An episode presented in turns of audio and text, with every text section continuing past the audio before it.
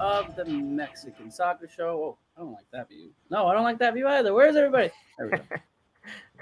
How's it going? How's it going? Cesar, how's it going? Owen, and welcome, welcome our first and always on with us, Joanna Avalos. How's it going? Hello. How you guys doing? How you guys doing? Cesar? Doing From well. Vacation, coming back. Yeah, definitely back. Uh, you know, there's I am now in a very chaotic office. Luckily, I was able to push everything aside from the wedding, from the vacation, from the from the mini moon. And I was able to have my usual setup once again, because it definitely looks like a, a hoarders episode over here in this office. But but glad to be back. Glad to be San Diego brings yeah. you to a house full of so Mexican that, memorabilia. Yeah, like and like that and like. As opposed to like trash, it's just like random wedding stuff. There's like flowers and there's like, it, I don't know, man, it, it's ridiculous, but glad to be back. Glad to be chatting Mexican soccer. Glad to yes. be here with y'all again.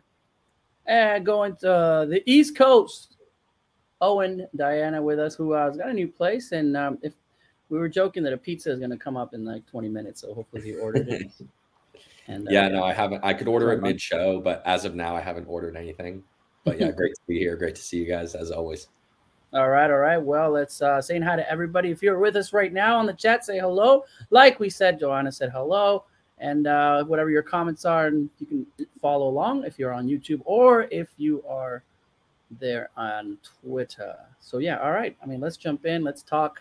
Let's talk Mexican Soccer Show. And the very first news, uh, we already had a little rundown going, but in the middle of the day, we saw FIFA sanctions one more time, because you know how stupid people are with the P chant that happened in the uh, two games, I think it was, for the during the qualifiers game.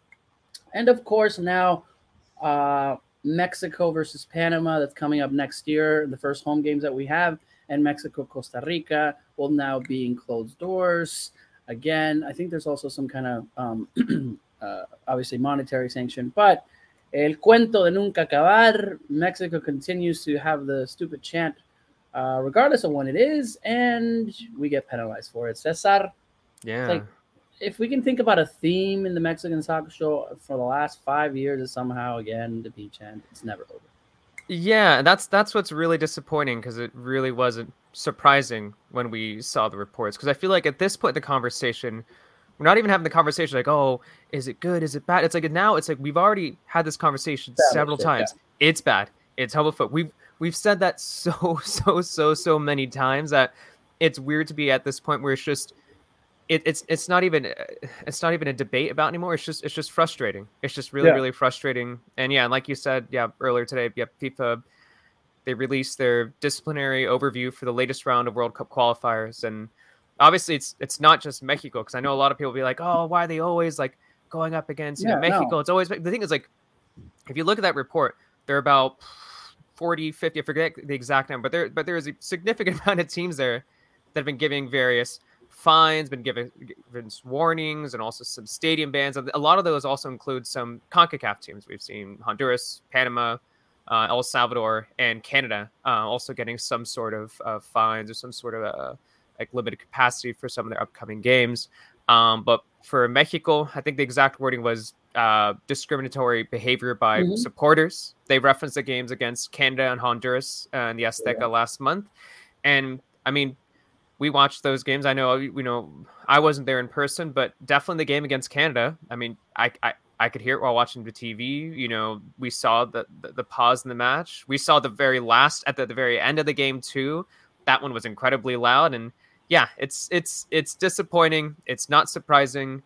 And yeah, along with uh, the next two home games being without spectators, they're also going to be fined um, one hundred thousand Swiss francs. So that's about, I think, about one hundred ten thousand dollars uh, yeah, for the Federation. And, and again, I know when people are, what are they supposed to do? You know, what how, what can Mexico and the national team do, or what can people do? And I know there's not like the perfect answer. Mexico, uh, the F M F has tried to do, you know, putting Grita Mexico in the in the leagues. Um, you know, I know that they've contacted some of us fans and ideas, uh, the P B A, for example, the supporters group here in the United States.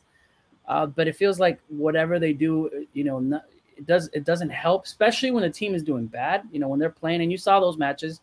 you know, people were frustrated or something happens or the ref does something when we saw it in the Nations League and they did it.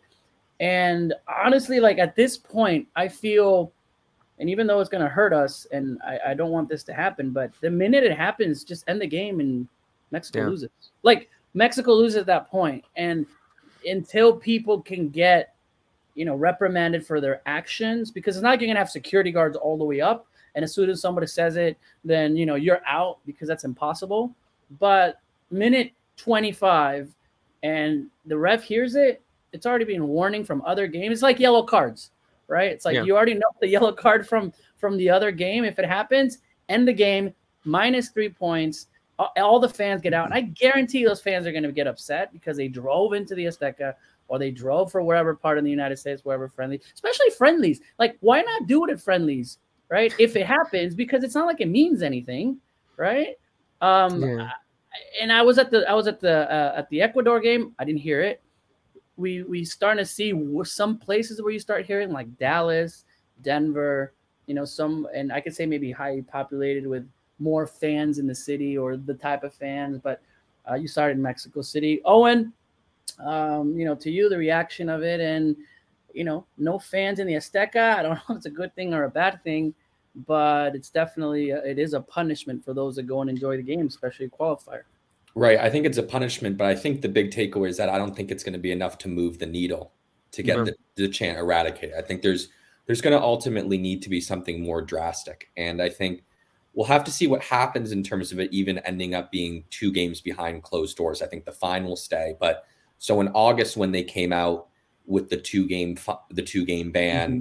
for the chants that were heard in the pre-Olympic tournament, the F M F appealed that, and they're going to appeal this as well. They appealed the uh, August sanction and they managed to reduce it to one game, and they're going to appeal it yeah. again. And we'll have to see. And I mean, they've said some of the things like you were mentioning, Wiso, that they've done more than any other federation to try to reduce this discriminatory discriminatory conduct. For example, that's one of the things they're going to be going to be using in the appeal. I mean, whether or not you think they have They have legs to stand on. I think one thing that really stands out for me is that a lot of the discourse we've heard throughout the summer during the Gold Cup, when this was an issue, during the pre-Olympic tournament, and then during the qualifiers, was that when Mexico aren't playing well, mm-hmm. when the fans are feeling exasperated or frustrated, like you touched on, Wiso, that's when the chant happens. So then it's it's really disappointing and and exasperating as someone who wants to see it eradicated, when it's happening against a Honduras team that were never really in that match. Yeah. Certainly after the first, certainly after the Cordova goal, goal goes in to put Mexico up one nothing in the eighteenth minute, I think that result is more or less assured. Honduras only have one shot on goal the entire game. It was a harmless effort in the second minute. Honduras were never really in that match. They have a man sent off early in the second half. So to have the chant appearing in a match that was a foregone conclusion for the majority of it, I think, is really disappointing. It leaves you, I'm sure, as the federation, of where do we turn to next, especially after all these these other initiatives. Now, the silver lining, um, and this is not a silver lining in the sense of, okay, it could be eradicated sometime soon, but you're not playing at home now with fans for a long time, because your next three qualifying matches are all on the road. Yep. And then these matches, these matches against Costa Rica and against Panama are not until late uh, January and then early February. So then you'd be looking at, then I believe March would be the next window where you could then finally see fans back at a Mexico match. So so there's a lot of water is going to pass under the bridge before then. Uh, we'll, we'll see what happens at that point. But I don't think ultimately this is enough to move the needle, because as well, I don't think these are necessarily going to be really do or die qualifying matches against Costa Rica or Panama either. Mexico are already two thirds of the way to that twenty-one point mark that would almost surely wrap up one of the top three spots, get them an automatic ticket to Qatar. I think these next two matches away will be difficult against the United States and Canada. But I think certainly if they do well there, they've all, they've got qualification completely wrapped up potentially by the time they go and face Costa Rica and then face Panama. So they're not they're not matches where like, oh, I really wish we had our fans here necessarily. So yeah, lucky, lucky enough, unfortunately, that the next two home games are at Costa Rica and are of Panama, because the next home game after that is the U S And we definitely won't hear the chant then, right? I don't know. That's I'm just. I mean, I mean, I mean we're, just, we're lucky to do that. I mean, I'm really worried about that. Like about if that. If there's game anywhere against... where we need where we need fans, you know, wherever, you know, they have it. I think they should go, you know, now back to your point, Cesar, bring in the chant, bring in the people in there. I think we argued, right, there should be games out of the Azteca and, you know, see if they have that. And yeah, it, I, I I come to your side and said, you're right, because the Azteca's not working, right? And then, you know, it's it's costing us points. And then, you know, have it somewhere in Monterrey, for example, in the new stadium with, with the fans that deserve it, that are going to, you know, fifty thousand fans are going to women's game, fifty thousand, you know, it's, it's, it's the, that fandom is there. Have it there. You know, we'll see that. Yeah. We but when I, when in, I, in term, quickly, in terms of the chant, though, I mean, it was first heard that this whole, you know, certainly the most recent kind of iteration of this whole controversy that's gone on for months now. The, the first instance of it being heard was at the Estadio Jalisco. So the idea, there, yeah. I don't think you can have, you can be under any, um, you know, you, you can't assume that, okay, just by leaving the Azteca as it relates to this chant, that it's suddenly going to disappear. I don't it's think not, but is. there, there is, there is, and I'm going to, and I, I got to tread lightly this water, but there is certain type of fan that is used to going to games and that goes, they're going to have another one. I can do whatever the hell I want. And, le- and let me give you that yeah. example. I talk to fans in the United States and with P V A, with the guys that I know, and they know what cities where the chant might be heard. And they told me straight out, you know, this is the captain, um, one of the captains that said, you won't hear it in Atlanta, Nashville, or Charlotte. You just will not hear it. It's a more family atmosphere. These guys are driving from New York. They're driving eight hours from Virginia. They're driving all these places because they never get to see their the Mexico play, and it's a family out. You're bringing their kids. Um, sure, there's drinking and there's tailgating, but they assured me that it's a little different in the South when Mexico games play. And you're right, even though it was zero zero in Atlanta, they, you didn't hear it.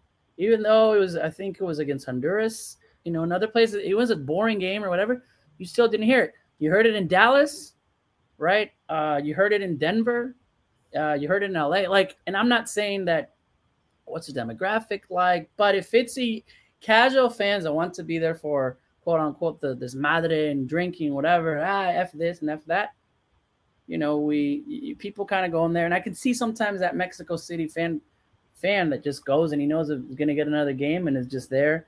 It's going to say it. Why not take it somewhere else? But again, Owen, to yeah. your point, I, I, don't, I don't think we could really like, sure. I, I don't think we could really generalize, be like, oh, that city, this it's it's.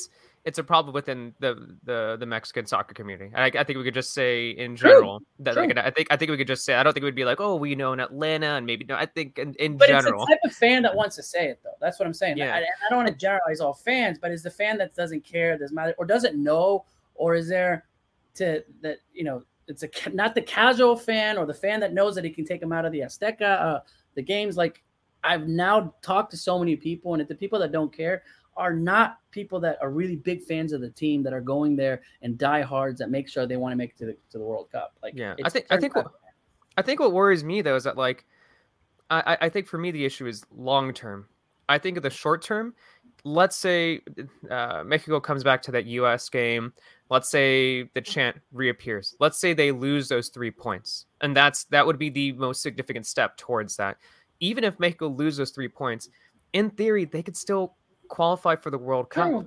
you know, and then and then the fans would see that and be like, "Oh, cool, we you know, we still said the chant, and it's okay. Mexico's still in the World Cup. That's fine." For me, it's obvious. Other than the obvious, you know, issues of it being a homophobic thing that's being said, you know, game in game out. I think for me, the long term issue is what does that mean for future competitions? What does it mean for future World Cup qualifiers? Maybe even the twenty twenty-six World Cup. I don't know. That's that's that's what worries me. More, I, I think. Well, yeah, I, I think what's going to happen is that even if Mexico, let's say, yeah, they, they get those three points deducted in any in, in that game against the U S, there's still a potential that they'll still you tell qualify. Fans, and like, you I don't tell know. fans, hey, either you don't say it or you're not going to go to World Cup. Well, then I don't care. I don't care if they go to World Cup. That's fine. It's like there's nothing you can tell these fans. They're going to say whatever they yeah. want to say until yeah. until they drive to a game and they get ejected out. And, yeah. you know, one hundred thirty dollars they spent in the U S or however many pesos they, they stay, you know, in Mexico. And they're like, oh, I just wasted three hours for me to yell. That might teach them something. Right. Yeah. So. But but, okay. but at, at, the, at the very least, though, like Owen was saying, I, I'm hoping that you know, you, you the F F F does have a significant amount of time between now and that next uh, game, and the twenty-fourth, I think, next year against the U S, unless if they appeal, unless if the appeal ends up only having one game suspension. Yeah. I think that gives them enough time uh, to kind of try to figure something out, to try to, I don't know, just take take even more significant steps. And and I don't know, even the the the Grita Mexico thing, that's, I know, is it me or is that just, that still feels a little weird? It's like, you're still saying yell.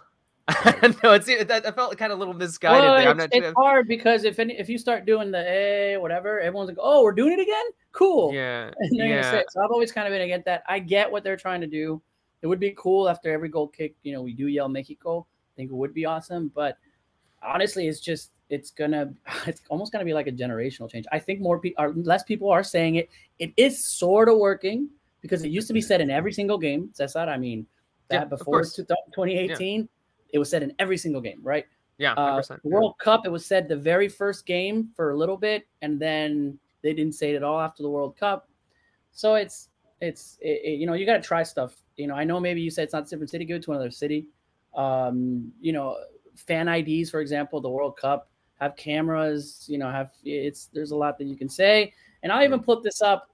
We've heard it. It's not even homophobic. Shake my head. It is. Z. It is. It, it can be. You can say many different things. At the bottom of, of the word, it is. And, and you, you can excuse it as much as you want.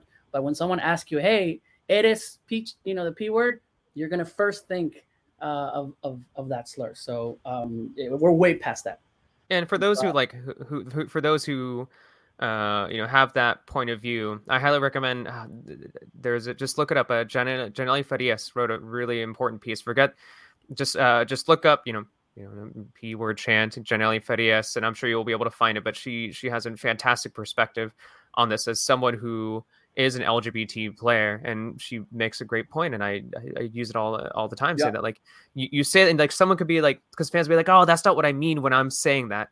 But you don't know if the fan next to you is having a difficult time with their own identity. And when you're saying that, you're you're like, no, I'm saying it to the goalkeeper, but it's not what I'd be like. You could be hurting, you know, the, the fan next to you who might be struggling with their identity, especially in our, in our very machismo kind of culture. Like it, it, it must be really, really difficult for for people within that community. It's like, I would understand, is it something that a lot of us clearly don't understand? So I, I think just, I don't know. I, I, we're, we're trying to find the piece. Um, I don't know if we can share it somehow, but yeah, I, I highly recommend yeah, finding that piece by Janelle Farias. Yeah.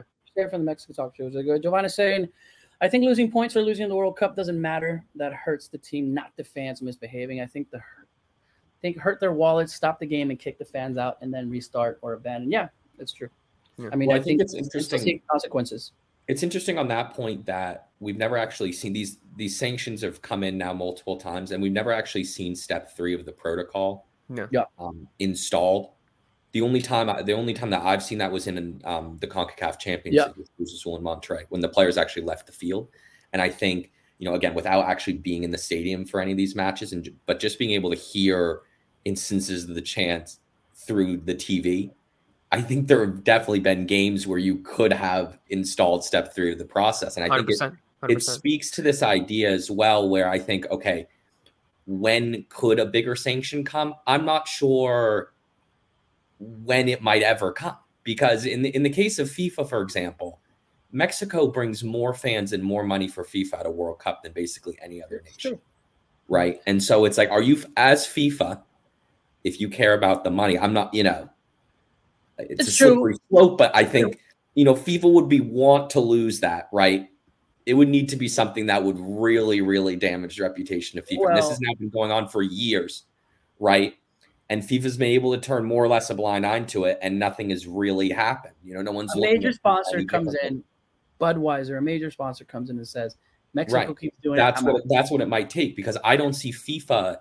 Yeah. I don't see FIFA, you know, if this just continues as it has, and you know, it's step two, and, you know, it's never really looking like a, it's never a black eye for FIFA or CONCACAF. Like there are never player, you know, a match is never abandoned, yeah. right? A World Cup qualifier isn't abandoned.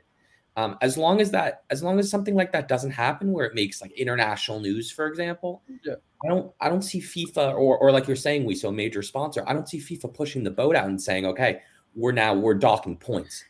we're really gonna we're really risking your World Cup qualification, or we're just kicking you out of the World Cup entirely.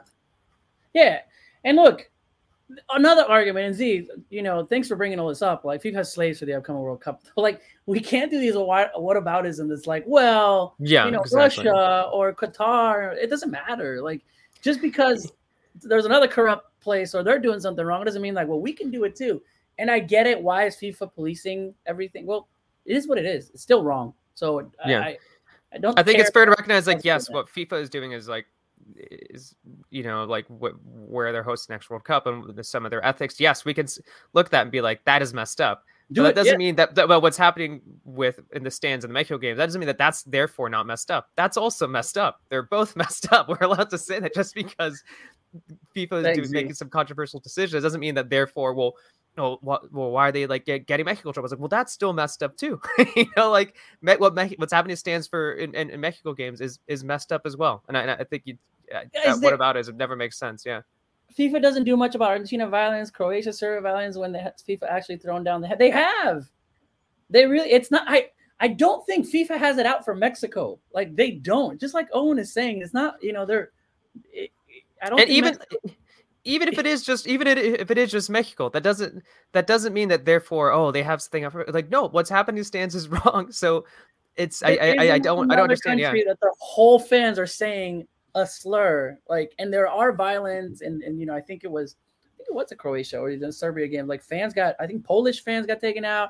I think it happened in Greece también. Like there has been a lot of sanctions. There's a lot of money. It not just doesn't happen in Mexico.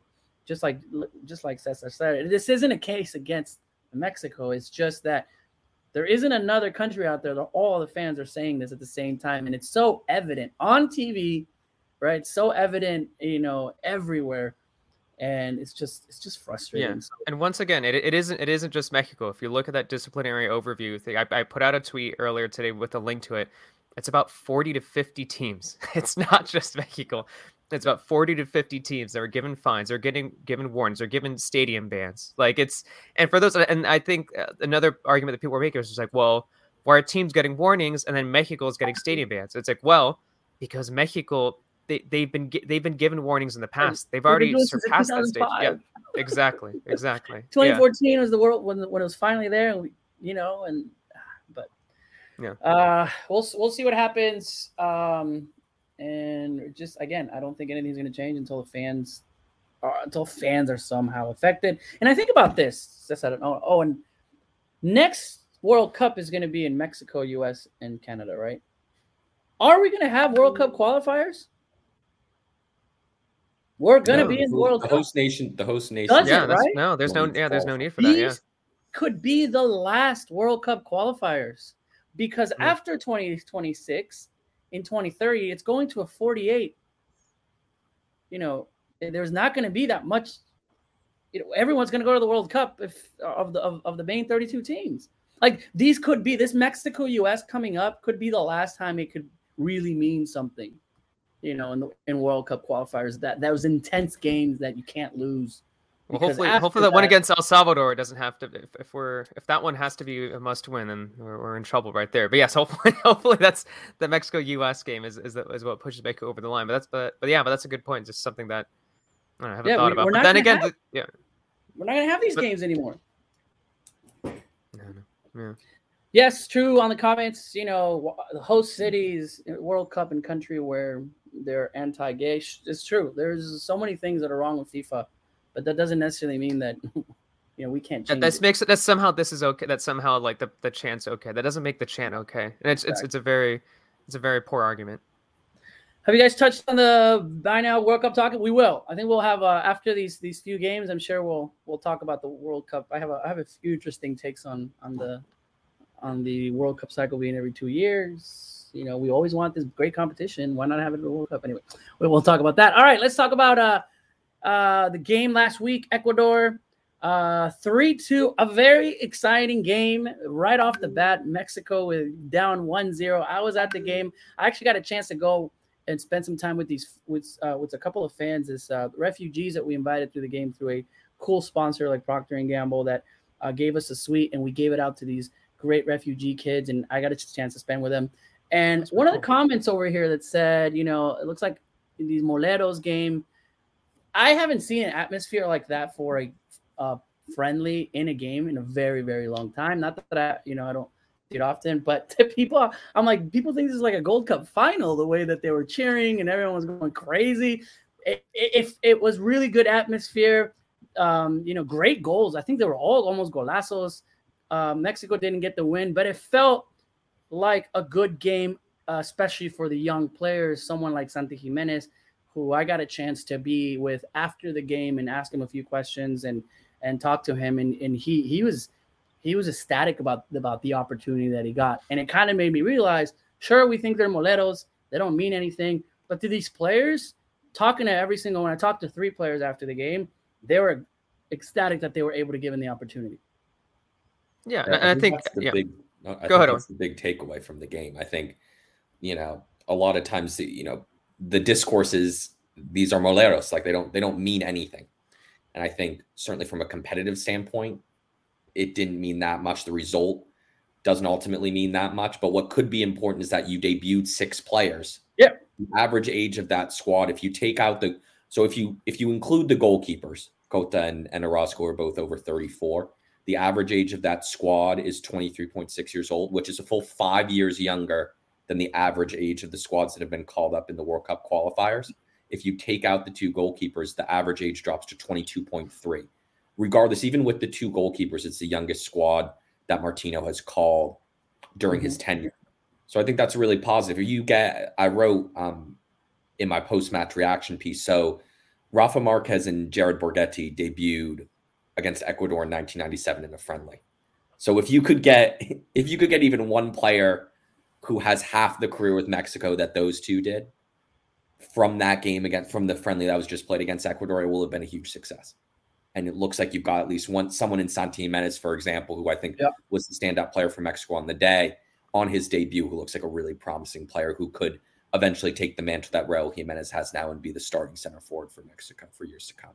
Yeah, yeah, Santi yeah. was impressive. Uh, also, Roberto Alvarado, yeah, Canelo Angulo looked pretty good. And yeah, like uh, Owen was saying there, I think that gives it a big, big opportunity to these players. And I think it also gives Tata an opportunity to experiment, not only with uh, young players, but also changing up his tactics a little bit. For a moment, I was even like, I was even thinking, I was like, is this kind of like a four four two setup a little bit with Angulo up top? It looked kind of right? interesting. I don't know. I, I, I think...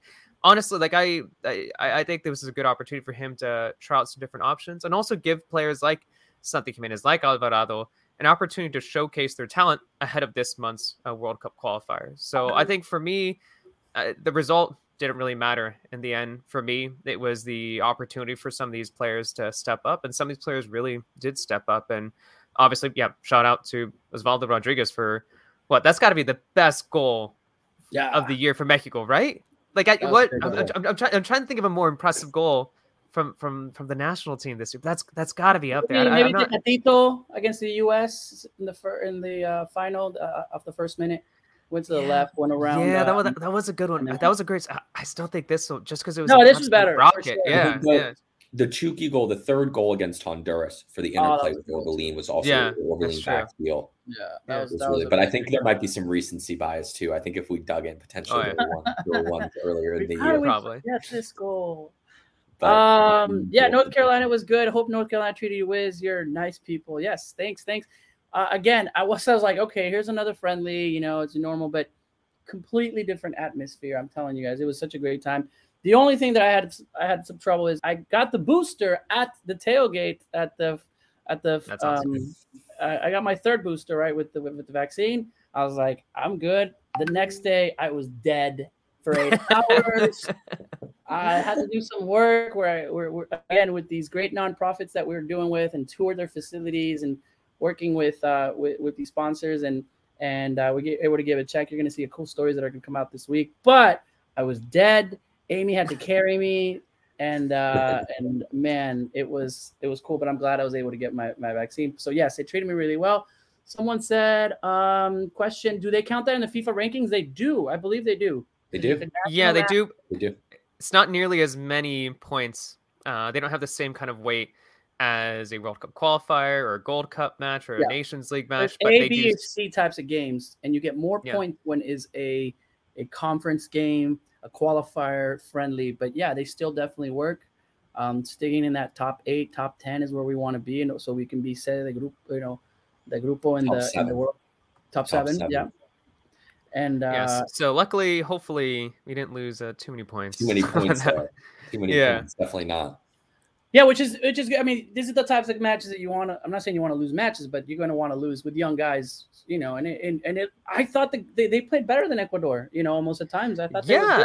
I mean, if you're looking at, I mean, and not to be like, oh, well, X G says this, so therefore that's what's true. But like, the yeah. X G was higher for, for, for Mexico in that match. I think there right. was like a two Whoa. two point something, and I think uh, Ecuador's was like a zero point six mm-hmm. something. Like it wasn't exactly like the highest of quality of chances. Especially what was it, the second goal, where it kind of looked like he chipped Orozco, but that was clearly just a poorly taken shot. It was just there. There was, and obviously with that back line, you know, this isn't a back line that has played game in, game out. You know, these are these uh, these guys are building chemistry together and probably haven't been yeah, playing together yeah. too long. So I don't, I'm, I'm not really that surprised. But I thought overall Mexico had the the, the better chances in the game. Right. And I, I, yeah, Ecuador. So Ecuador's three goals came from their only three shots on goal. Mm-hmm. Yeah, yeah. Almost the two were that, identical. The, the first two were that identical. Tells you a lot. I think in terms of the defense, I think you're right, Cesar and, and Wiso. It's a lot of players who hadn't played together. That you know, an untested back line in terms of having yeah. that those automatisms and and experience playing together that the best back lines have.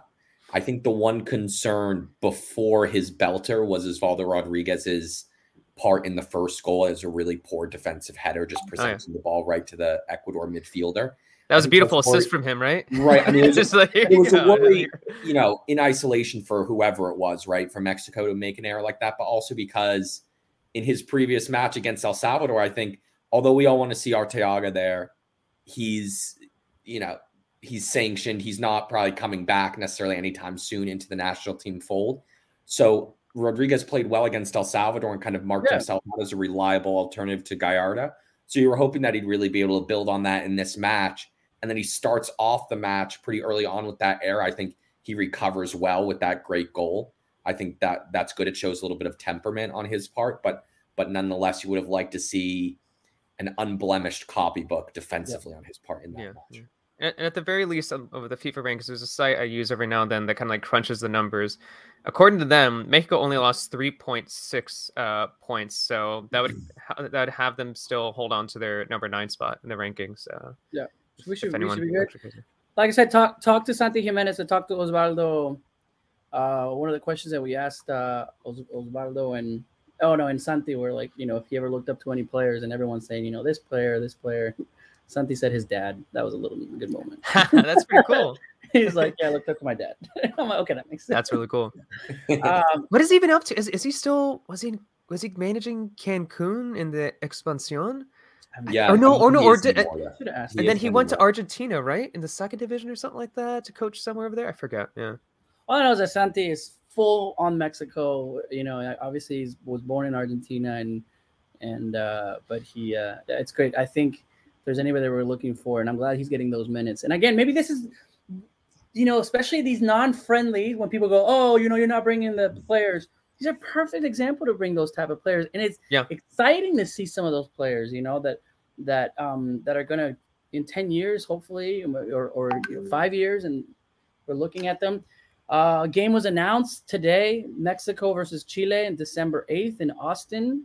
Right, I kind of gave you a preview like two weeks ago, and I told you be on the lookout. And now, guys, like normally I would break stories, be like, "Hey, by the way, I know where they're at." Now I can't because now I get some, now, now I get information from sponsors, and they know if I tweet it out, or they know people close to me tweet it out. So, um, but expect a lot of games next year, more than the normal, especially in the U S. So just kind of look at that, and uh, uh, lots of different cities, and maybe I'm, I'm excited for the game in December because. Bring Santi out again. Bring Osvaldo. Bring you know this. These guys try them out. There's some. There's some. Game, there's some um, positions on the national team that we don't look like we have a full staff in. Like you know, Arteaga's not there. Could Osvaldo be there? Especially in our defense. I think up front we're pretty good. But uh, another another game that was that was mentioned and um, yeah, Mexico's a Chile and Chile. I mean, it's not the old Chile, right? But at the same time, you know, people are always like, oh, it's because we're playing all these you know, all these countries. Well, Ecuador beat us. Like, I'd rather play another Ecuador, you know. Yeah, that's that's the thing, too, just because there's a lot of fans who justifiably like, oh, like, we aren't the Copa America anymore. Like, it would be great to be playing the Copa America. It's like, well, the next best thing we could probably do is have friendlies against some, some of these South American sides. And I think that... I we're going to see really, a lot of really, it. Yeah, a and I think that's of, good. A lot of yeah. South American sides were going to play in friendlies because of the schedule. Everybody else is pretty much... It was going to be that, and I'll tell you this. It was either going to be Chile or Iceland. Yeah, I wasn't Iceland again.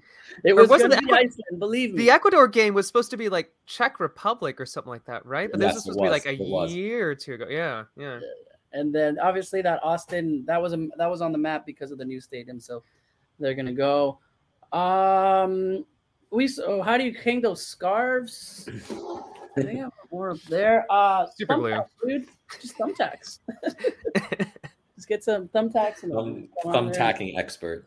Yes, yes. I have so many now. I, I, at first when I started, I'm like, I don't want to be that guy that puts their their scarves, but then you kind of get them everywhere. Every time you go cover like a tournament, they give you one. I have the Nations League one, by the way, which is uh, the dream come true is their slogan, which is kind of. What was I like this one with the artwork? Uh, this guy. Dude, those are those are nice. Yeah, yeah. yeah. Do we know who did that? Do we know who actually we probably so you probably know who designed that? Like it's, yeah, yeah. It's, so it's, it's, for every it's year, branding, every year yeah. some every year some has you know different different uh, aesthetics. This year they really came. I think I really like this. I might steal it for from Next Nation. I don't know. we're, we're rebranding, so we'll see. Someone's um, put Next Nation. It's all like, hey, check it out. Yeah, someone. Um, uh, how will Mexico prepare for the November weather? Really quick, yeah. So the next few games, and we're going to have a great, great preview next next week, uh, inviting Grant Wall and inviting uh, Martin del Palacio next week. Uh, it's going to be an early, early um, Mexican soccer show. And, uh, yeah, so it should be a lot of fun. Cesar is excited. We're ready to go. We're, we'll get some cool videos, and and, and we'll preview it. Um, but right, really quick, Vid's already saying, how will Mexico prepare for the November weather in Edmonton? We're going to do some research and figure out how they're going to prepare because it's going to be cold. Well, yeah, I met, cold. Yeah. well, I think so. It's only it's only four days after they play in Cincinnati. And I know yeah. so it, for for that match, they'll be training for a week in Indianapolis. Yeah. So basically, I mean, most of the preparation for Edmonton will be done there in Indianapolis. Um, they'll only have a couple of days. I'm not sure what they're doing after the match in Cincinnati, yeah. but. You know, they'll be they'll be somewhat acclimatized. They'll have played a match in Cincinnati, which is which is quite cold as well, just a few days earlier. Yeah, and luckily it's just two games uh, during that that window, so it makes things uh, a lot easier uh, for prep. And actually, like it's kind of it's kind of perfect timing. I mean, I'm not going to say weather-wise, but I think uh, if you were to face these two teams away, that's uh, you know maybe try to like squeeze them in one of those windows where it is just two games as opposed to three. So I don't know. I think it's yeah. I think it's gonna be a good opportunity for them. Obviously, the weather though. I mean, I'm looking at Edmonton weather right now. It is thirty-two degrees right now in Edmonton, and we're gonna ha- they're gonna have a low of eighteen degrees uh, tonight. So might be a little chilly. Yeah, it's gonna be cold. I mean, it's not gonna be like January, right? I mean, but you know, like negative or whatever, or that um, U S and Costa Rica game in Denver, if you remember. A while back. Um, hey, but maybe kind of like uh, like Canada, like trying to go in a cold climate, like maybe it'll be kind of like, you know, how Mexico, you know, so at the Azteca, it's like, oh, it's this high elevation, blah, blah. It's like, well, I don't know. A lot of these players, they play in Europe. Maybe it's not the best idea to play at a high elevation at the Azteca. Could we maybe make the same argument with some of these or, Canadian uh, players who play Canadian abroad? I, like, I fewer, but maybe I, they're used to it, though. Like all their lives, it's a stretch. Well, it's, I'm really pulling this out of nowhere. It's honestly a stretch. I'm not. I'm not, not gonna like stick. Raul by this part, like, like, no, I think. I think there's. You have to look on a case by case basis. But so, of the last Mexico squad, nineteen of the twenty-eight play in Mexico. Those aren't ne- necessarily all. I mean, they obviously all can't be starters, right? right but right. you know, a lot of them are more you know second secondary players, role players. But that's nineteen. Nineteen of the twenty-eight are based in Mexico, and then. I think without knowing the exact numbers, a lot of the Canadian players are based or are not based in Europe. A lot of them play in M L S. Now, that doesn't mean they're playing in cold weather places, all of them.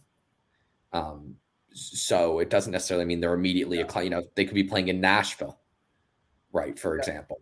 Um, they could be, you know, you could be playing in Miami, right?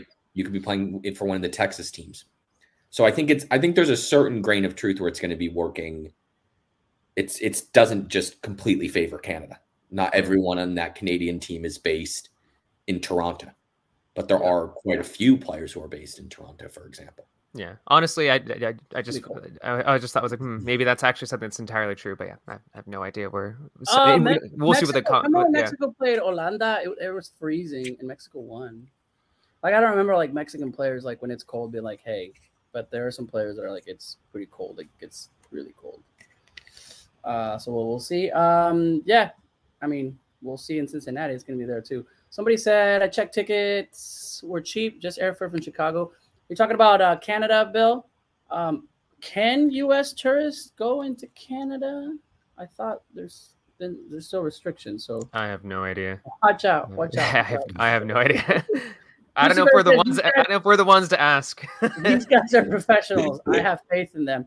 Yeah, to a certain extent. I mean, you know, Raul plays in the cold. He's played in the cold. Chucky Lozano. You know, I know some players play in the cold too, but. It, can affect us just like the well, right? And that cold has obviously not uh, impacted Raul either. He's been doing all right. Yeah, yeah, yeah. Especially speaking to Raul, we can talk about it right now. Raul, his second goal, right, with of Wolves season, right. of the season after coming back from injury. Is it me? But I see Raul faster than ever. Yeah, I saw someone uh, after I, I I sent out a tweet about the goal. Someone was saying like, did he get a little faster since re- yes. coming back from his injury? I'm, maybe, I'm not entirely sure, but I mean, he that was incredible. Uh, that run for the goal and like obviously that little chip at the end, which is obviously world class. But yeah, yeah shout, shout out to Raul, fiftieth goal overall for Wolves. Um, that's now I think two goals and two assists um, in his last few games um, uh, for Wolves. But I, I thought what was kind of interesting was after the match, um, his manager. Um, Bruno Lage says that what, what Raul does for us, he runs ninety minutes. He's the first guy to press. This is the most important thing he does for us. And I and I like that quote because like, I know the finish was obviously incredible, you know, with the clever chip. But I mean, in that moment and through that quote, you can see that you know Raul really is a very well-rounded striker. He really is capable of doing so much work on the field. And this is a really good sign ahead yeah. of these upcoming uh, World Cup qualifiers because you want him. To press like that, you want him to have that clever finish. You want him to be as aggressive and as physical he was in that game. So it's all excellent news for L three, and obviously, hopefully, Raul continues to score uh, for, th- for Wolves going forward. All three and- of us were watching the match, right? We're all seeing Raul and something, and Owen to you, Raul coming back and almost defending at times, bringing the ball. And how many of those counters did you see? Raul start the counter on the left side. Passes it over, and he's already on the right side. When the coach said he's running ninety minutes, he literally is because there's times where I'm like, wait, that's Raul starting the counter. That's Raul coming back on defense. That's Raul defending on set pieces. Um, he almost had two goals in, a, in, in, in kind of on a counter, head the ball in, it hit the post. That could have been an amazing golazo. But it is officially, we can officially say, Owen, Raul is back. For sure, right. I was going to I was going to yeah. mention we so. Right, he has he has that header that that hits the post. Mm-hmm. Potentially could have done better with that. Was in a really good position for that header, and then also has a brilliant assist chalked off for offsides as well. So, so beyond the really well taken goal, he could have potentially had more. Certainly in terms of the stat sheet, but a player that offers so much more than just the goals, as as the coach Bruno Lage mentioned as well. Um, not only his defensive work, but but we've I mentioned a lot of times for Mexico, he's he's probably their best central creator. And I think a lot of that is true with Wolves as well, his ability to drop deep, start counters, also also start play from from central positions. The the ability he has to hold the ball up and turn with it is really impressive. And also Wolves are in really good form right now. That's now four yeah. wins and five. They had a slightly rocky start to the season under the new manager, Bruno Lage. And you have to give him a lot of credit for also completely changing the way Wolves are playing now. Mm-hmm. Under Nuno is a lot more defensive, a lot less of the ball. And now with, with the new coach, Bruno Lage, they've been keeping the ball a lot more. It's a much more forward-thinking team. I think that that ultimately benefits a player like Raul, although he does serve well with his size and and technique in terms of hold-up play, et cetera, to, to a team that plays maybe a little bit more direct, has a little bit less of the ball. But I think I think it's a good thing and also a style that's a little bit more in keeping with what Mexico try to do as yeah. well in terms of keeping yeah. the ball. So, so I think that's also probably helpful for when he goes on uh, goes on international duty. Yeah, Nuno, Nuno got fired, and I was like, man, you wasted Nuno leaving Wolves. To... I was like, uh, that guy loved that guy loved Raul. Poor guy. He was, he was like seventh choice or whatever for their. I forgot. Was he? Yeah, I think that was that was some reports right. were saying. But anyway, and I guess this isn't the, the this isn't the, the, the E P L soccer and show. Another another point on on Wolves as well and Raul is that they've been um, transformed by the South Korean forward Hwang Hee-chan yes. coming in as well yeah. from Leipzig. Yeah. He has four goals since he came in. A player who can who's nominally a center forward but plays a lot off the left. He he's a real good foil for Raul as well, because it allow yeah. it allows Raul to drop a little bit deeper. He then has a forward runner to hit right away who can who can move off from the left, usually into central positions. That's how we got his assist against Newcastle a couple of weeks ago. So a player who who's proved really effective in that attack, and I think has made made the whole team look better. Certainly the whole attack look better, and Raul Jimenez would be included in that. Agreed. Agreed. Like I said, it's going to be an interesting game. Is already next week. Right, the games, the it's the U S games on Friday. Man, right? I can't believe it's already November. To be I honest, I don't think next week because they're the twelfth, they're no. the twelfth and the sixteenth. So I think Sorry, they're at the back end of the following okay. week. Got it, got it, got it. Yes. Actually, it's, yeah, it's next no. Friday. It's next Friday. It's next week.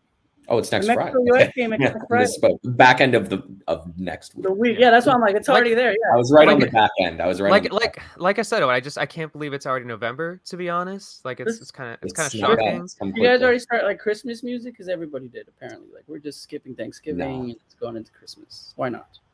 Forget Thanksgiving. uh, Z saying, I hope I uh, I hope Raul and Chucky can start making plays together like before. Did we ever really see, like, everyone's wanting Tecatito, Chucky, and Raul, and maybe I'm, I think I'm going to jump off that, like, train, and because I don't think Tecatito has been in form. I'm ready to give somebody else a try. I think I think I would start Orbelin. I think I, I'd give Orbelin uh, a, a start up there alongside the two. But I think I think Tecatito deserves the right, Cesar. That's the thing, because I think your two yeah. your two best attackers are Raul Jimenez and Chucky, right? You're going to play yep. Raul as the number nine.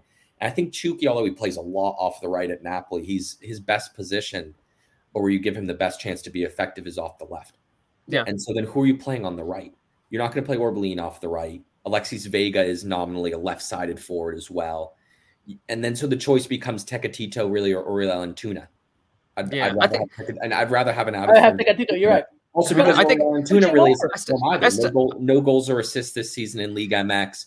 I think there were a lot of expectations for him in that. In that friendly against Ecuador, the player with the most experience, the most caps in that side, I don't think he really did a lot, didn't really impose himself on the game. So yeah. if he, I'd, I'd take an out-of-form Tecatito over out-of-form. But I was thinking, I don't, I, I, I, right I don't think, I don't think Chucky is like terrible at the right yeah. though. I think, I, no. I think, I, I don't no, think it's no, a, definitely not. I don't think it's a serious, I don't think it's a serious risk uh, to put Chucky on the right, and I think that's kind of a halftime sub you could make as well, or a halftime switch. You can put him on the left-hand side, and. To be honest, you kind of see that every now and then with Mexico, where sometimes the wingers will switch. You see Tecatito and, and Chucky switch during the game. But I think just for the sake of giving Orbelin minutes and maybe more of a, a prominent role, I think I would, I, I'd be tempted. I'm not going to say that that's one hundred percent what I do. I think I think it would be tempted to to have Orbelin on the left, Chucky on the right. If it doesn't exactly work out, easy switch, move Chucky back to the left, have Tecatito, Tecatito on, just because... I don't know. There, there's something a little off about about about Tecatito right now. I think he still deserves a start in one of the two uh, World Cup uh, qualifiers, but I don't know if I'd start him in both. I, I think you definitely have to have him in Cincinnati, though, because of what he's done against United yeah, States. Yeah, yeah, yeah. You yeah, have. I think, I'm just I think you have to start him in that match. You then do. potentially you also, you know, the mat, the next match is coming a couple days after. I mean, yeah. we'll also see. Hopefully, you know, fingers crossed, no one's getting injured in the next couple, yeah. or, you know, in the next week or so. But there are still matches that these players are going to be playing with their clubs.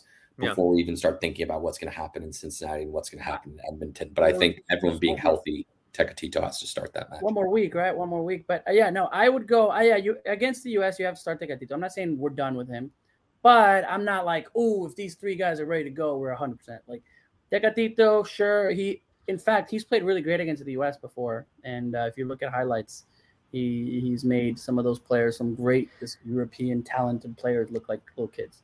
He's going to be um, hoping that Serginho's uh, desk gets the start. That's all I'm going to say. He's definitely right, hoping for exactly. that. Exactly. Yeah. That's right. That's, I think on that first start, goal. If you're Berhalter, do not start Serginho Dest at left. uh, uh, uh, on that first goal in uh, in Denver, he I think it was um, Juventus guy. He went right, you know, he like told Weston McKennie. Right I mean, yeah, McKennie. I, I I thought I, I thought man, he was really he was fantastic in that game. I, I felt like I thought I thought that was actually a really good game for Mexico despite the loss, just because I, th- I thought they created a lot of good chances, yeah. like a number well, of really that, good chances. That was yeah. a game. So it's it's an interesting one, Cesar. I know you like looking at at X G. I was checking it a, a week or two ago because I had that same impression too when I was watching the match that Mexico. Yeah. I mean, if you look at the match itself, so you, the United States had better X had the better X G. Actually, by a significant amount. But if you watch that game, Mexico, I think, were the better team more or less throughout. The United States' three goals come from set pieces. The mm-hmm. first two from corners, especially the second one. Linus puts Mexico up in the seventy-ninth minute. You look at the second goal Mexico conceded there. Chucky Rodriguez loses concentration, doesn't realize the player's coming behind him, yep. shanks the ball out to concede the corner kick. And yep. then Jesus Gallardo, after McKennie's header for the first goal yeah. was, you know, hits the post, goes to Reyna. So McKennie essentially is the one to watch out for there on the set pieces. Gallardo doesn't even jump with him at the back post. Yeah. I mean, it's yeah, like you that. can't you can't think of, okay, how are we going to concede this tying goal? You can't think of a worse way to concede it, essentially, than the way they conceded that second goal. And so you you know you were ten minutes away from winning that game. Yeah, yeah. yeah. So so I think, you know, Mexico probably Mexico could have certainly won that game. I don't think it's it's a game that they deserve to lose by any stretch of the imagination. Yeah. It happens, you know, and then that's how kind of games go. So um, it's funny, X G, man, X G is crazy. Greg Balder loves X G. I was told, like, so coaches on it. Um, a couple of questions here and there. Where uh, where's Cheech? He's just in the Galaxy, not going to be in the national team anymore. He just, I think he just scored against Seattle. If I saw. Oh, that. there you go, there you go. Yeah, I think he just. I think. Uh, just I'm saying, has Linus dropped out of the senior side? Really? No. So no. Yeah. Interesting. The, the rumors everywhere. Um, during the Mexico Ecuador game, I believe Gibran Araje was saying that Linus is going to be in the squad. Yeah. In November, I would yeah, I expect fo- that he's just been he's been in, he's been injured. Yeah. He's been injured. He's just bit. coming back. Working I'm his way back. To he still has not played with Real Betis, though. Really, he has. He what? has played. He just hasn't played that much. Yeah, I, th- I think. I think significant minutes. I think that's the case. Yeah, where he was coming back from injury, he's just trying to find his rhythm. I think it's it's at an awkward point. Uh, some of the World Cup qualifiers, because you see someone like J J Macías, who, according to reports, might also get the call up too, where you maybe don't want to give him a call up because you want him to kind of like. take time to kind of work themselves into their club sides, to work themselves with their club teams. And I don't think that these players are out of the picture. I just think it was kind of like an awkward moment uh, at the beginning of the season. But now I would expect to see uh, Macias. I'd expect to see potentially even out of the, I've seen, I've seen some reports that maybe even Arteaga uh, might even get a, get a call up as well. And then maybe even, maybe even uh, uh, Julian Araujo as well uh, might even get the call up. So for, those for are this U S game? Yeah, he might. I mean, he might get it. I, I think there's there's a decent opportunity if you that. if you bring, believe some of the whispers, if you believe some of the rumors. Bring yeah. in, bring in, and bring him in for December. Uh, back to what we were saying. I kind of would like to have Alexis Vega, Chucky, and and Raul up front. Like I mean, that that was pretty. I, I'm I'm not you know a Tecatito defender to the last. I, I thought that was a bit before he got injured. Before I, I injured him, well, it's just more if you're looking to maximize the talents of your two best attackers, yeah. then you'd have them in those positions. Then it leaves the opening on the right. And then the question is, yeah. who do you play there, right? But I think they looked effective for twenty minutes. Those, oh, well, I guess, okay, Funes Mori was playing as the nine. But when when Chucky was on the right and Alexis yeah. Vega was on the left, for those first twenty minutes against El Salvador, I thought they looked yeah. great. Yeah, and Alexis yeah. gets it gets injured, unfortunately. A player who I think, for as well as he's played for Mexico in his in his recent appearances, has been really unlucky with injuries as well. Yeah, Giovanna's yeah. saying she saw a rumor that they're going to call David Ochoa. Rumors, rumors. I would not expect that. Ooh, that would be, uh, I'd be yeah. I'd save, be very save, surprised. Save David Ochoa for the save if you want to give him a call. Yeah, save him for December. Yeah, and especially well, since Julian, I mean, like, David. Let's bring everybody. Let's. let's the thing let's with the goalkeeper. The thing with the goalkeepers just just how experienced the goal. You know. Oh, Pepe. Paulo Ochoa is one thing, but Acevedo, for example, has perhaps been deserving for a lot longer, or certainly been in the picture. You know, other young keepers as well, like Malagón, Jurado, and every single call-up, it's been, you know, some of this this group of four keepers who are all over thirty-four years old and who seem to be there sometimes, not even necessarily on merit for how they're doing in the league. For example, Jonathan Orozco, no team has conceded more this year than Tijuana. Yeah, he's been yeah. pretty poor. But he's he's called he's been called up into all of these squads. He's starting in the uh, in the Ecuador friendly. So mm-hmm. I think when you when you look at that, considering you're a year out from Qatar, I think potentially for the friendly against Chile, you could see you could see those players. You, you'd hope yeah. to. You'd hope. But I think it, I think it was really. If if Acevedo isn't even getting called or, or someone like that, if David Ochoa isn't getting called for the Ecuador friendly, any hopes of them getting, I don't think you can have any real hope of them getting called up for the World Cup qualifier. Yeah, I think it was really telling that uh, in the in the latest friendly where I think you do have to applaud Tata for giving an opportunity to a young roster, a lot of young players, and then you look at the goal co- goalkeepers and it's two guys in their mid thirties. So I think that says a lot uh, about how he'll continue to stick with uh, some of those older guys, and maybe hopefully that, that... he will he will give some opportunities to some of the younger goalkeepers going forward. But it's looking like he's happy with some of those veterans. But I mean, maybe this is a time where he's like, "Look, Ochoa's going to be there, right? I, I need to see my backup. I need to see the backup to the backup, which is not going to be Acevedo, which is not going to be Jurado, which is not going to be the Malagon. You know, these are the games that you're going to bring them. They're there. They're going to come. Uh, I think you always take a young keeper to the World Cup, right? So." Uh, it would be Ochoa. Maybe the young keeper will be cool. Yeah, that's the young keeper. Who's the number two? Who's number two for you guys right now? Talavera. Yeah, Talavera. Talavera. And then after so that, Talavera, and then I think so. Cota. You're bringing three goalkeepers. I think it's going to be Orozco because of how he plays with his feet. Exactly. I think yeah. that's. But no, I mean, usually it's line. usually it's two with a young person, right? So yeah, so, hopefully. But I, I yeah, but, but we, so exactly. if, if none of these young keepers getting called in at all, and we're like we're roughly a year away. Oh, yeah. They're gonna get unless something gonna changes be, drastically and one of these young guys starts getting called, and you're not going to just cold call David Ochoa, having never actually like put him into a squad, even even for I, a Molero. Yeah. You're not going to then call how, him into the World Cup. How old is Acevedo? He's twenty-five. twenty, yeah, he's in the mid twenties. Yeah, I mean, dude, Ochoa is going to be forty before he's done. So it's it is what it is. Although Osvaldo Sanchez, I mean, you know, just I'm just keeping my, I'm just keeping my my fingers crossed. This could be Ochoa. It's going to be David Ochoa and also Emi Ochoa from the Earthquakes. So, so we can have the three Ochoas. Your dream scenario. Your the three Ochoas at the, at, the, at the next World Cup. That would be – I hope that's what they're doing. Three Ochoa. They're working on behind the scenes. Ochoa tres. tres. Anyway, we'll see. All right. uh, really quick, we're, uh, we're, we're going over time. C C L. What do we talk about? Uh, what, by the way, what happens with the C C L winner? Where do they go? Do they, is there a? Is, there's is a Club World Cup. World Cup? Yeah, Feb- there's a Club World Cup. It's supposed to be in February, if I remember correctly. February. So Monterrey, I think, along with Real Madrid, and and then I think a couple of teams from other confederations are are two of the only I think four clubs to have ever wow. gone to now five Club World Cups. Good for Vasco Aguirre um, winning. You know, it's uh, Funes Mori is going to be seen, you know, internationally. I mean, it's, I right. Kinda, I think I like a player who struggled in, in finals as well. That's only, I think, his third goal in, in thirteen yeah. or fourteen final matches, all scored against Club America. So he does well against America in, in, oh, in finals. But I think, I think the the big takeaway is that Monterrey. It's it's been, you know, the discourse around this season in Liga M X has been it's been a very mediocre season. Not a lot of quality, well, an America team that, that there are a lot of questions about, certainly in terms of style of player running away away with first place. But I think this this C C L final proved once again that Monterrey are the team with the most potential. When Monterrey are at their best, I don't think yeah. there's another team in the league that can touch them. Yeah, it's just going to be a question now looking forward to the Liguilla. Are Monterrey able to put a run together like they did, like they put together in the C C L, but like they did in the middle of the season? When they destroy Cruz Azul in that in that semifinal in the C C L, when they win a couple of important Liga M X games, they beat Toluca, who are up there still, although they're on a terrible run. When they beat Tigres in the Clásico Regio, so can if Monterrey can put that together again in the Liguilla, I don't think there's another team that can compete with them. It's just a question of whether or not they're able to do that. Leon, yeah, Leon beat them. I mean, there's a Leon, lot, of but that's when they're on their bad run. That's when they're on their bad run, and also when they're rotating players preparing for this final.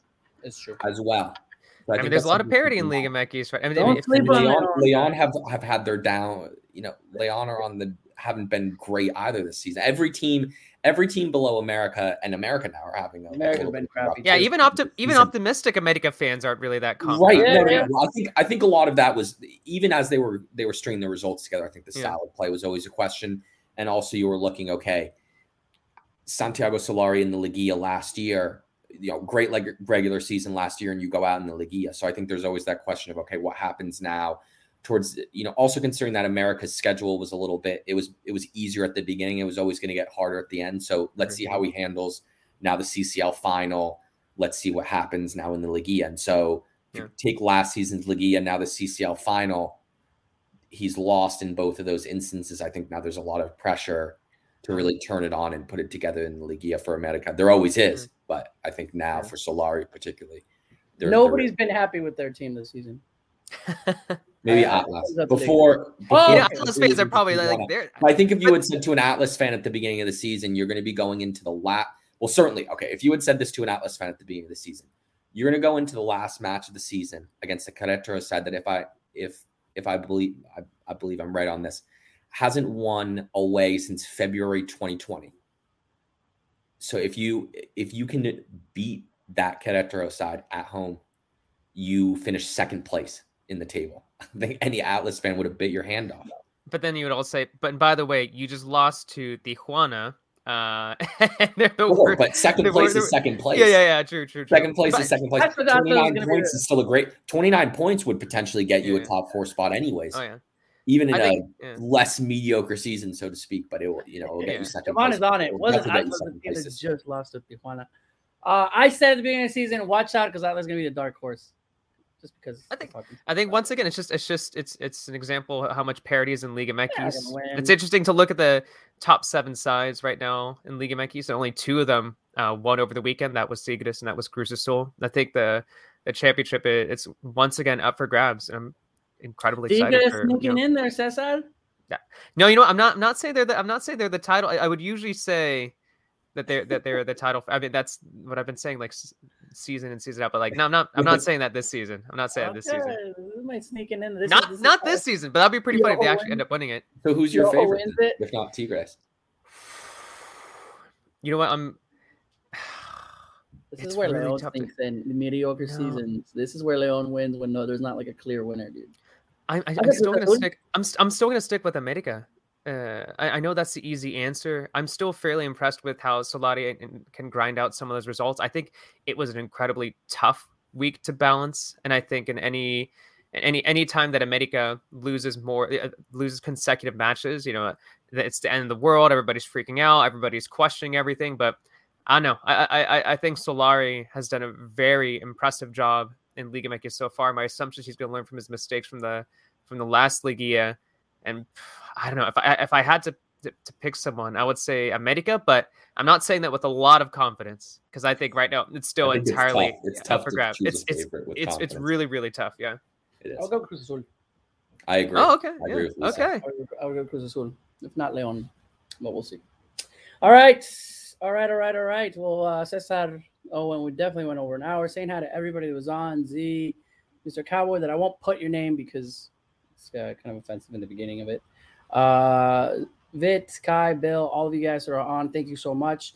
Like I said, next week we'll have a great, great preview for the Mexico U S match.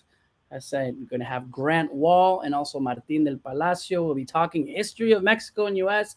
We'll be talking lineups. We'll be talking, you know, I got to ask Grant what he likes about the U S. I got to ask Martin what he likes about Mexico. And just it's going to be a great, great conversation. So, Uh, stay tuned for it. I believe it's going to be eleven a.m. Pacific, so you can have all day to watch it. It'll be on YouTube.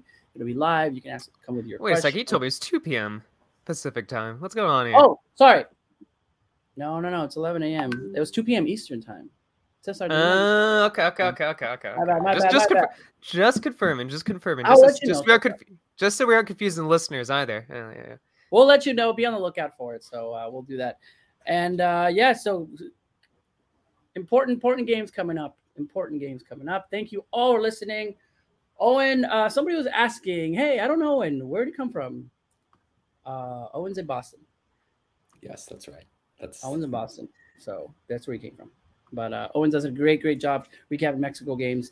And uh, if you see um, his awesome recaps of players and plays, and he puts some pretty cool hip-hop music to it, he is uh, the king of that. Four Kicks vlog, so we'll, we'll see.